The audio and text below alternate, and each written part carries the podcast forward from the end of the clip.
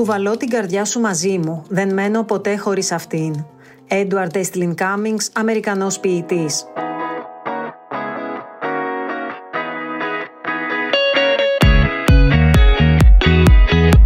23 εκατομμύρια αποβολές, δηλαδή 44 αποβολές ανά λεπτό, καταγράφονται κάθε χρόνο παγκοσμίως. Τα κυρίαρχα συναισθήματα για τις γυναίκες που βιώνουν μια περιγεννητική απώλεια είναι αυτά της ντροπής και της ενοχής, ενώ λόγω του στίγματος που επικρατεί, οι γυναίκες διστάζουν να εκφραστούν ακόμη και σε άτομα του στενού οικογενειακού περιβάλλοντος.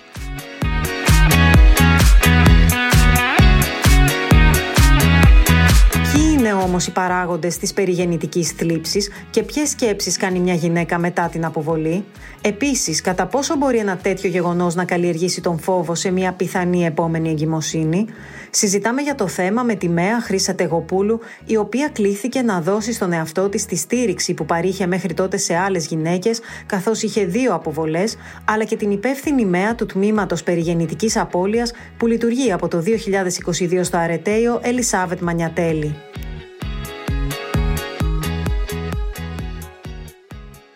Κυρία Μανιατέλη, ευχαριστούμε πολύ για τη συζήτηση αυτή. Και εγώ ευχαριστώ που είμαι σήμερα μαζί σας. Έχετε κάνει μια διδακτορική διατριβή σε δείγμα 176 γυναικών, οι οποίες είχαν βιώσει απώλεια κοίηση στο πρώτο και δεύτερο για την ψυχολογική επιβάρυνση μετά από περιγεννητική απώλεια.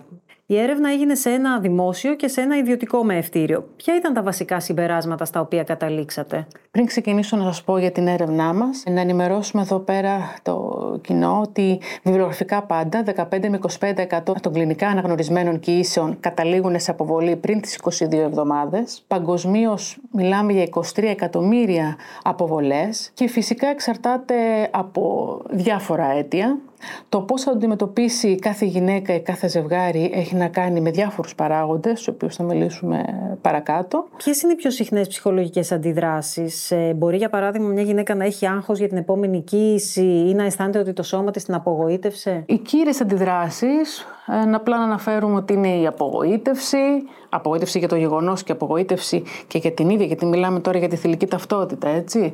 Άγχος, φόβος, όπως και για την επόμενη κοίηση. Έχει αναφερθεί στη βιβλιογραφία ότι υπάρχουν πολλές γυναίκες με μειωμένο προγεννητικό δεσμό σε επόμενη κοίηση. Η θλίψη, η περιγεννητική θλίψη, θρήνος, απομόνωση, απόγνωση και φυσικά το μετραυματικό αγχωτικό σύνδρομο το οποίο το είδαμε και στη δική μας έρευνα. Το ταξίδι της περιγεννητικής θλίψης είναι μοναχικό για τα ζευγάρια αυτά. Είναι ζευγάρια που πενθούν και συχνά αισθάνονται θυμωμένα και πληγωμένα από τη συμπεριφορά των άλλων. Όπως καταλαβαίνετε, είναι δύσκολο προς την κατανόησή τους, όχι μόνο για μας τους τρίτους, αλλά ακόμα και τους επαγγελματίες υγείας. Ακόμα και ο γιατρός που μπορεί να τους ανακοινώσει το αποτέλεσμα, μπορεί να νιώσουν θυμό απέναντί του.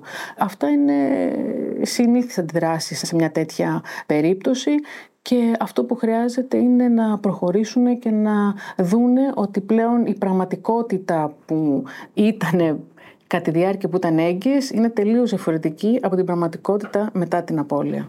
Το θέμα είναι ότι όταν το ζευγάρι είναι πάλι καλά. Ε, υπάρχουν και ζευγάρια όμως που πολλές φορές η γυναίκα καλείται να το αντιμετωπίσει μόνη της και επειδή μπορεί ο σύντροφός της, ο σύζυγός της να μην συμμερίζεται τη θλίψη της.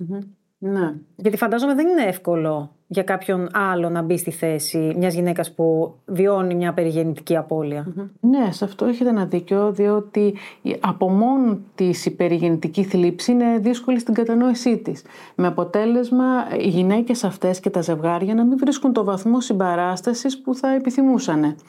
Α μην ξεχνάμε ότι είναι ένα θέμα ταμπού στις μέρες μας ακόμα, διότι έχει να κάνει με την αφισβήτηση της θηλυκής ταυτότητας και την ικανότητα αναπαραγωγής. Συνήθως η γυναίκα ευθύνεται για αυτό που γίνεται. Και όπως είπαμε και πριν, οι μητέρες και οι πατέρες νιώθουν γονείς χωρίς να είναι γονείς, γιατί το παιδί τους είναι άγνωστο προς τους τρίτους. Οπότε καταλαβαίνετε πόσο δύσκολο είναι για αυτούς να προχωρήσουν παρακάτω όταν έχουν ακυρωθεί όλες αυτές οι βασικές πεπιθήσεις της μητρικής και της γονεϊκής ταυτότητας. Η έρευνά μας που έγινε σε ένα δείγμα, όπως είπατε στην αρχή, 176 γυναικών, έλεγξε τις γυναίκες αυτές τη μέρα που έγινε η διακοπή της κοίησης, ε, έξι εβδομάδες μετά και έξι μήνες μετά, με διάφορα διαγνωστικά εργαλεία που έχουμε και έχουν να κάνουν με την κατάθλιψη, με το μόνιμο και το προσωρινό άγχος, με τη διαδικότητα και φυσικά το ερωτηματολόγιο μετατραυματικής διαταραχής άγχους, γιατί Υπάρχουν πολλές γυναίκες που μετά από μια τέτοια διαδικασία μπορεί να βλέπουν και όνειρα ακόμα από τη διαδικασία που έχουν περάσει.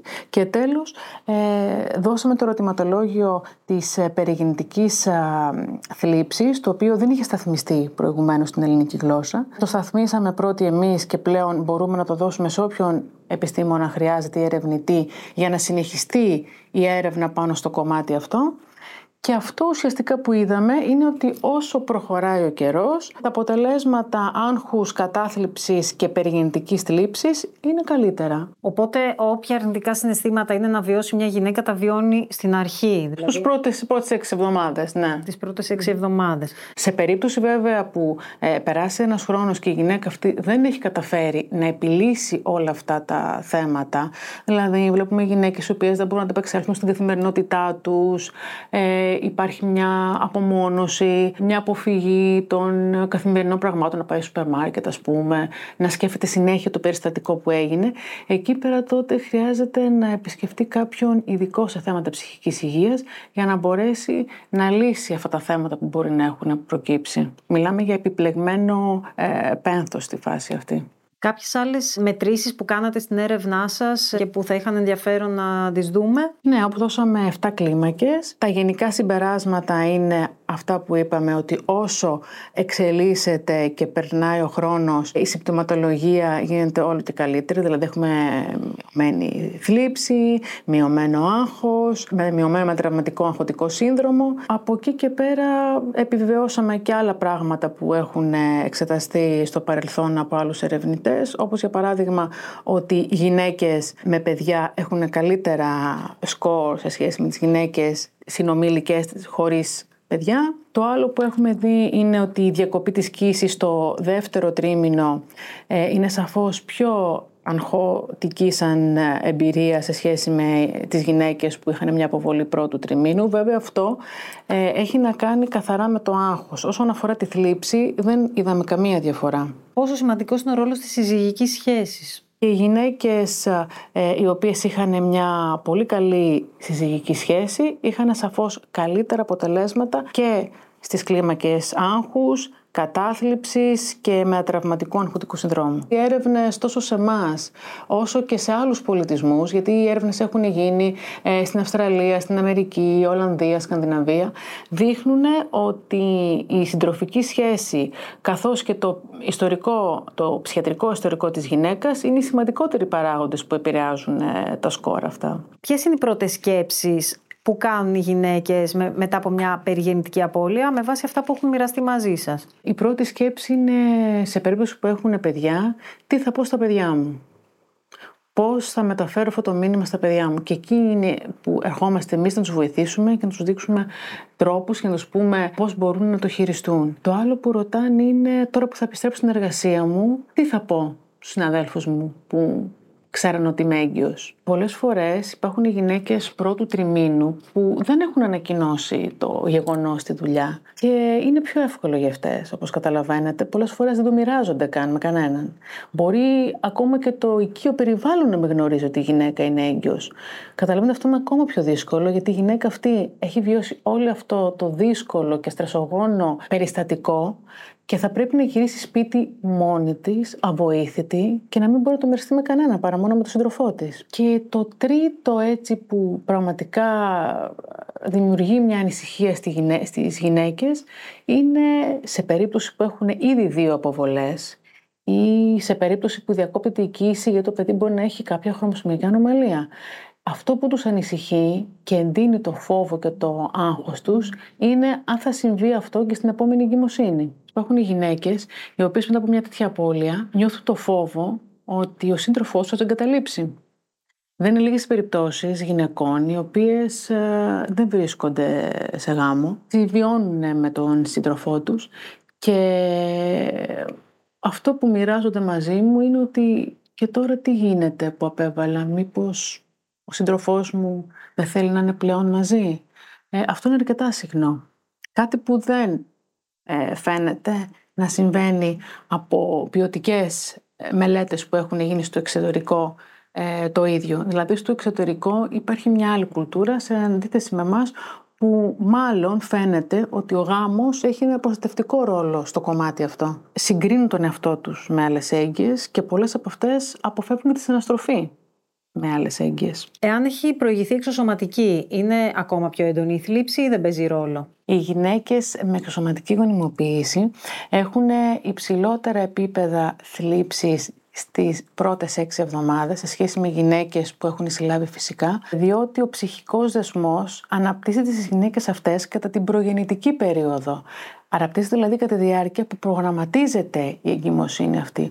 Οπότε, όπως καταλαβαίνετε, το αίσθημα θλίψης είναι εντονότερο. Είναι ουσιαστικά τα όνειρα που έχουν συνδέσει με αυτό το εξειδενικευμένο μελλοντικό παιδί σε μια επόμενη κοίηση. Μπορεί το δέσιμο της μητέρας εξαιτίας αυτού του γεγονότος να μην είναι το αναμενόμενο; Ε, ναι, μπορεί. Έχουν αναφερθεί και στις έρευνες αυτά ότι υπάρχει επομένω προγεννητικός δεσμός τέρας και εμβρίου σε μια επόμενη κοίηση. Και όσο περισσότερες απώλειες έχει η γυναίκα αυτή, δηλαδή μπορεί να υπάρχουν μια γυναίκα που να έχει ε, δύο αποβολές, καταλαβαίνετε ότι είναι λιγότερο το δέσιμο της μητέρας με του εμβρίου. Από το δεύτερο τρίμηνο και μετά έχει αποδειχθεί ότι υπάρχει δέσιμο της μητέρας με το μελλοντικό παιδί, με το παιδί που κυοφορεί, οπότε αυτό είναι αισιόδοξο να το γνωρίζουν οι γυναίκες. Υπάρχουν κάποιες περιπτώσεις ή κάποιες ιστορίες που μπορεί να σας έχουν μείνει πιο έντονα στο μυαλό από τη, τα ζευγάρια που έχετε συναντήσει ή τις γυναίκες; Υπάρχουν πάρα πολλές ιστορίες και πάρα πολύ θλίψη την οποία βλέπουμε μέσα από τα μάτια των γυναικών αυτών και δεν σας κρύβω ότι υπάρχουν πάρα πολλές φορές που όλοι μας που δουλεύουμε σε τέτοια τμήματα έχουμε συγκινηθεί και έχουμε βουρκώσει. Πολλές φορές υπάρχουν γυναίκες που έρχονται στο τμήμα φορώντας τα ρούχα που φόραγαν την ημέρα που συνέβη ε, η αποβολή ή κάποιο ρούχο ή κάποιο κόσμο που φόραγαν την ίδια μέρα. Πολλές φορές μας λένε ότι αποφεύγουν για μήνες να περάσουν μπροστά από το μευτήριο από το οποίο συνέβη αυτό το γεγονός Κυρία Τεγοπούλου, εσείς είχατε δύο αποβολές μετά την απόκτηση του πρώτου σας παιδιού και παρά τα αρνητικά συναισθήματα που νιώσατε όπως στενοχώρια, φόβο και ενοχές, πήγατε παρακάτω και σήμερα είστε μητέρα δύο αγοριών. Ποια ήταν όμως η ροή των πραγμάτων; Μεγαλώνοντας, κάποια στιγμή στη ζωή μας έχουμε στο πίσω μέρος του κεφαλιού μας ότι θα κάνουμε μια οικογένεια. Σε μένα αυτό ήρθε πολύ φυσικά. Ε, έμεινα πολύ εύκολα έγκυο στο πρώτο μου παιδί. Η ζωή μου προχώρησε πάνω σε αυτούς τους ρυθμούς και όταν το παιδί μου ήταν 4 χρονών περίπου έμεινα έγκυος με σκοπό να μεγαλώσω την οικογένεια, να δώσουμε ένα αδερφάκι στο παιδί και γύρω στη 12η εβδομάδα εκεί στον τρίτο μήνα μαθαίνω ότι η κοίηση είναι παλίνδρομη. Έτσι ήταν η δικιά μου η, η αρχή τη μητρότητα και πώς βίωσα την περιγεννητική απώλεια. Είχα ήδη ένα παιδί και μου συνέβη μετά. Πέρα από τη θλίψη που φαντάζομαι είναι προφανής, ε, τι άλλα συναισθήματα νιώσατε, ήταν ενοχές, ότι ενδεχομένως εσείς φταίτε, ότι ίσως κάτι δεν κάνατε καλά; Ήταν μεγάλη η θλίψη, αλλά επειδή μέχρι εκείνη τη στιγμή είχα τον έλεγχο της ζωής μου και ότι ό,τι προγραμμάτιζα στην οικογένειά μου είχε αίσια έκβαση, ε, αυτό ήταν κάτι που με ξάφνιασε. Ήταν σαν να τράβηξε το χαλί κάτω από τα πόδια μας. Νόμιζα ότι έφταιγα εγώ, ότι έκανα κάτι εγώ, ότι ο τρόπος που ζούσα, εργαζόμουν, το στρες ή οτιδήποτε οργανικό θα μπορούσε να έχει προκαλέσει αυτή την έκβαση, αν και ο γυναικολόγος μου μου το απέκλει αυτό και έλεγε ότι είναι ένα τυχαίο γεγονός από την αρχή. Και φαντάζομαι δεν είναι μόνο το σοκ της παλίνδρομης, υποθέτω είναι και η διαδικασία μετά για μια γυναίκα που βιώνει κάτι τέτοιο. Ναι, ισχύει αυτό, διότι εγώ ήξερα ως ΜΕΑ ότι τι θα επακολουθήσει μετά την παλίνδρομη, ότι θα έπρεπε να πάω στο γυναικολόγο, θα έπρεπε να πάω στο ιατρείο του, σε ένα νοσοκομείο, να ακολουθήσει μευτική απόκτηση. Ήξερα όλα τα βήματα βιβλιογραφικά. Απλώς δεν τα είχα βιώσει μέχρι εκείνη τη στιγμή. Ήξερα τη θεωρία, τώρα η ζωή με καλούσε να το βιώσω και ως πράξη. Βρέθηκα ένα πρωί σε ένα ιδιωτικό μευτήριο για να αποφύγω τη λίστα του χειρουργείου σε ένα δημόσιο, διότι μου είπε είσαι αρκετά ταλαιπωρημένη και σοκαρισμένη να μην έχεις και την αναμονή. Βρέθηκα λοιπόν ένα ιδιωτικό μευτήριο το πρωί, στην ε, αίθουσα αναμονής μαζί με άλλες 20-30 γυναίκες, εγώ με τον πόνο μου και η κάθε μία με την ιστορία της. Όταν με ρώτησαν για το ιστορικό μου, τους είπα έχω παλίνδρομη και προγραμματίζουμε απόξεση. Οι διπλανές μου γυναίκες είχαν πει το ίδιο, αλλά χωρίς να έχουν παλίνδρομη. Ήταν εκεί για τον τερματισμό της κοίησης. Άρα αυτό που εσείς ε, αναγκαστήκατε να υποστείτε, για εκείνες ήταν μια επιλογή; Ναι, σαφώς. Και έχουν το δικαίωμα να εξουσιάζουν το σώμα τους, αλλά σε μένα λειτουργήσε αντίστροφα. Ενώ ήθελα, δεν το είχα. Οπότε αντιλαμβάνεστε, φαντάζομαι ότι εκτός από τη θλίψη είχα και τη ζήλια ότι εγώ ήθελα να προχωρήσει η εγκυμοσύνη μου, αλλά σταμάτησε. Ενώ οι άλλες κυρίες είχαν μια έκβαση εγκυμοσύνης που εγώ επιθυμούσα και δεν την είχα.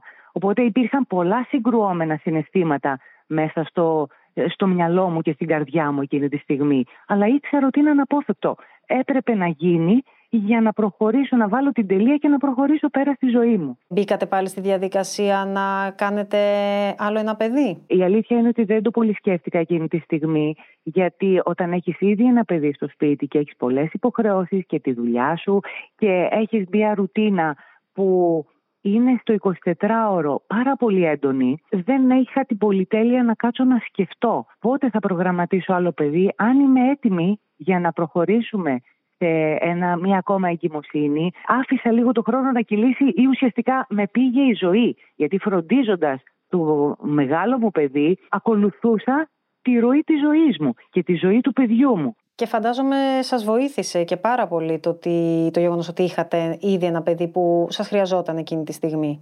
Βεβαίως, πάρα πολύ, πάρα πολύ, γιατί δεν με άφησε να εστιάσω τόσο πολύ στην απώλεια της στιγμής, γιατί είχα ήδη μια γεμάτη αγκαλιά, αλλά από την άλλη ήταν σαν να ανέβαλε για το μέλλον αυτό που έπρεπε να είχα λύσει εγώ εκείνη τη στιγμή. Δεν ε, πένθησα για την απώλεια, διότι είχα πράγματα να κάνω. Έπρεπε να κάνω πράγματα για το παιδί μου, έπρεπε να κάνω πράγματα για την οικογένειά μου και είχα βάλει σε αναβολή το συνέστημα. Και το βρήκα πολύ αργότερα αυτό στη ζωή μου. Σας άγχωνε καθόλου ενδεχομένως το ότι είχατε σκεφτεί να του προσφέρετε, να του χαρίσετε ένα αδερφάκι και δεν τα καταφέρατε; Με άγχωνε πάρα πολύ γιατί το είχαμε συζητήσει γύρω στα τέσσερα χρόνια του παιδιού. Καταλαβαίνει το παιδί και το γεγονός ότι θέλουμε να μεγαλώσουμε την οικογένεια το μοιραζόμαστε με το παιδί. Οπότε και το παιδί περίμενε το αδερφάκι του. Είχε αντιληφθεί τι γινόταν και μετά έπρεπε όλο αυτό εγώ να, να μπορέσω να του εξηγήσω γιατί συνέβη αυτό και να του εξηγήσω κάτι που ούτε εγώ ίδια είχα καταλάβει γιατί συνέβαινε. Καταλαβαίνετε πόσο δύσκολο είναι να εξηγήσεις ένα παιδί γιατί δεν έχει αδερφάκι, από τη στιγμή που και εγώ ίδια δεν είχα σαφή απάντηση γιατί συνέβη αυτό. Ωστόσο, η ζωή τα έφερε έτσι και μείνατε ξανά έγκυος. Έμεινα ξανά έγκυος και καθώς προχωρούσε η εγκυμοσύνη πίσω-πίσω στο μυαλό μου είχα ένα αγκαθάκι τι θα συμβεί σε αυτή την εγκυμοσύνη και όταν έφτασε η 12η εβδομάδα περίπου, 11η, 12η, που σε ένα τακτικό ραντεβού στο γυναικολόγο πιστοποιήθηκε η δεύτερη παλίνδρομη, αυτό ήταν ε, σημείο καμπής για μένα γιατί κατάλαβα ότι αυτό το επαναλαμβανόμενο μοτίβο κάτι θέλει να μας δείξει. Κάτι κάνω λάθος. Οπότε διπλό το σοκ. Διπλό το σοκ, ναι, και εξετάσεις πολλές. Οι οποίες δεν έδειξαν τίποτα. Τίποτε απολύτως. Οπότε φαντάζεστε δεν είχα την απάντηση που ήθελα δεν είχα την απάντηση που χρειαζόμουν. Εγώ σε μέα που πάντοτε δικαιολογούσα το οτιδήποτε συνέβαινε στον ανθρώπινο οργανισμό, στο γυναικείο οργανισμό, είχα απαντήσεις για όλα, δεν είχα απάντηση γι' αυτό. Και αυτό δεν ε, ήταν κάτι που έπρεπε να το χρησιμοποιήσω στο χώρο που δραστηριοποιούμε για να βοηθήσω μία άλλη γυναίκα. Έπρεπε να βοηθήσω τον εαυτό μου, χωρίς να έχω μία απάντηση ένα δεύτερο τυχαίο γεγονός. Με τον νόμο των πιθανότητων πόσο πιθανό είναι να έχω ακριβώς το ίδιο πράγμα χωρίς να έχω μία αιτία. Οπότε το συνέστημα δεν ήταν μόνο θλίψη. Το συνέστημα ήταν μπερδεμένα συναισθήματα. Ήταν μια διαρκής απορία. Ήταν φόβος. Ήταν μια κατάσταση σαν να βράζεις μέσα σου και να μην μπορείς να την εκφράσεις. Διότι αυτό που εγώ βίωνα δεν μπορούσε να το καταλάβει ούτε ο πατέρας του παιδιού μου, ούτε το παιδί μου, ούτε οι γονείς μου, ούτε οι φίλοι μου. Εγώ ήμουν αυτή που το ένιωθα όλο αυτό. Το ήθελα να σας ρωτήσω ότι πόσο σας στήριξε το περιβάλλον σας, δηλαδή μπορούσατε να το μοιραστείτε και οι σύζυγοι ή οι σύντροφοι μπορούν να μπουν στη θέση μιας γυναίκας μετά από ένα τέτοιο γεγονός; Χρειάζεται μεγάλα αποθέματα ενσυναίσθησης το να μπει ο άλλος στα παπούτσια σου που λένε και πάλι είναι δύσκολο, είναι δύσκολο, μπορούν να το κατανοήσουν αλλά αυτή η κατάσταση δεν βιώνεται μόνο με το σώμα. Βιώνεται με το μυαλό, με το κορμί, με την ψυχή, βιώνεται με όλο μας το είναι. Όταν η εγκυμοσύνη μας μας συμβαίνει στη ζωή μας, εμείς οι γυναίκες το αισθανόμαστε παντιοτρόπως. Οι μπαμπάδες συνήθως το μαθαίνουν στην πορεία και αν είμαστε εμείς ικανές να το επικοινωνήσουμε. Πολύ λίγοι μπαμπάδες μπορούν να καταλάβουν από την πρώτη στιγμή τι νιώθει η γυναίκα τους, ακόμα και αν είναι τόσο επιθυμητό το παιδί. Οι αλλαγές στο σώμα και οι αλλαγές στον ψυχισμό της γυναίκας μπορεί να τις καταλάβει ένας μπαμπάς με το χρόνο της κοίησης και αν η γυναίκα μπορεί να το επικοινωνήσει. Οπότε μετά τη δεύτερη αποβολή εσείς ε, βάλατε στον πάγο τα σχέδια για ένα δεύτερο παιδί; Ναι, ναι, τα έβαλα στην άκρη, νόμιζα ότι θα μείνω με ένα παιδί, μάλλον αυτό το σενάριο ήθελα να φτιάξω διότι δεν ήθελα άλλα απρόπτα γεγονότα, δεν μπορούσα άλλες εκπλήξεις. Ήθελα να έχω μια ήρεμη οικογενειακή ζωή, μια γαλήνη στο σπίτι, χωρίς το απρόοπτο, χωρίς το έκτακτο. Θα μπορούσα να πω ότι ήταν η δική μου η έννοια του να έχω ε, τον έλεγχο στη ζωή μου και για να μην ε, αλλάζω συνέχεια τον ψυχισμό του παιδιού μου που περίμενε συνέχεια ένα αδερφάκι και εγώ δεν ήμουν ικανή να το προσφέρω. Γιατί υπήρχε και αυτό που περνούσε μέσα από το μυαλό μου. Οπότε το άφησα στην άκρη. Μαζί με το σύζυγο είπαμε: OK, okay, μας ευλόγησε το σύμπαν, γίναμε γονείς. Ας μείνουμε με το ένα παιδί και ας κάνουμε το καλύτερο που μπορούμε ως γονείς. Και τελικά η ζωή που γράφει τα καλύτερα σενάρια, μετά από εννέα χρόνια από την πρώτη μου εγκυμοσύνη, ξανά έμεινα έγκυος. Και η αλήθεια είναι ότι όλο αυτό που είχα εγώ αφήσει στο υποσυνείδητο ξαναήρθε μπροστά. Ξαναήρθαν οι ίδιοι φόβοι, οι ίδιες αγωνίες, οι ίδιες ανησυχίες. Πόσο μάλλον όταν έφτασα στη 12η εβδομάδα και είδα το πρώτο αίμα, γιατί οι προηγούμενες εγκυμοσύνες ήταν απλά παλίνδρομες, σταμάτησε το κύημα, όπως λέμε εμείς, να μεγαλώνει. Τώρα είχα δει ε, κολπική αιμόρια και φοβήθηκα και τρέχοντας στο γιατρό μου λέει θα κάτσεις στο κρεβάτι, θα το αντιμετωπίσουμε έτσι και θα δεις όλα θα πάνε καλά. Οπότε το σενάριο που έγραψε η ζωή για μένα μετά από δύο απώλειες και μία εγκυμοσύνη ήταν να έχω ένα δεύτερο παιδί στην οικογένεια και κοιτάζοντας εκ των υστέρων πώς έγινε όλο αυτό ήταν σαν να ήμουν έτοιμη πια για το δεύτερο παιδί.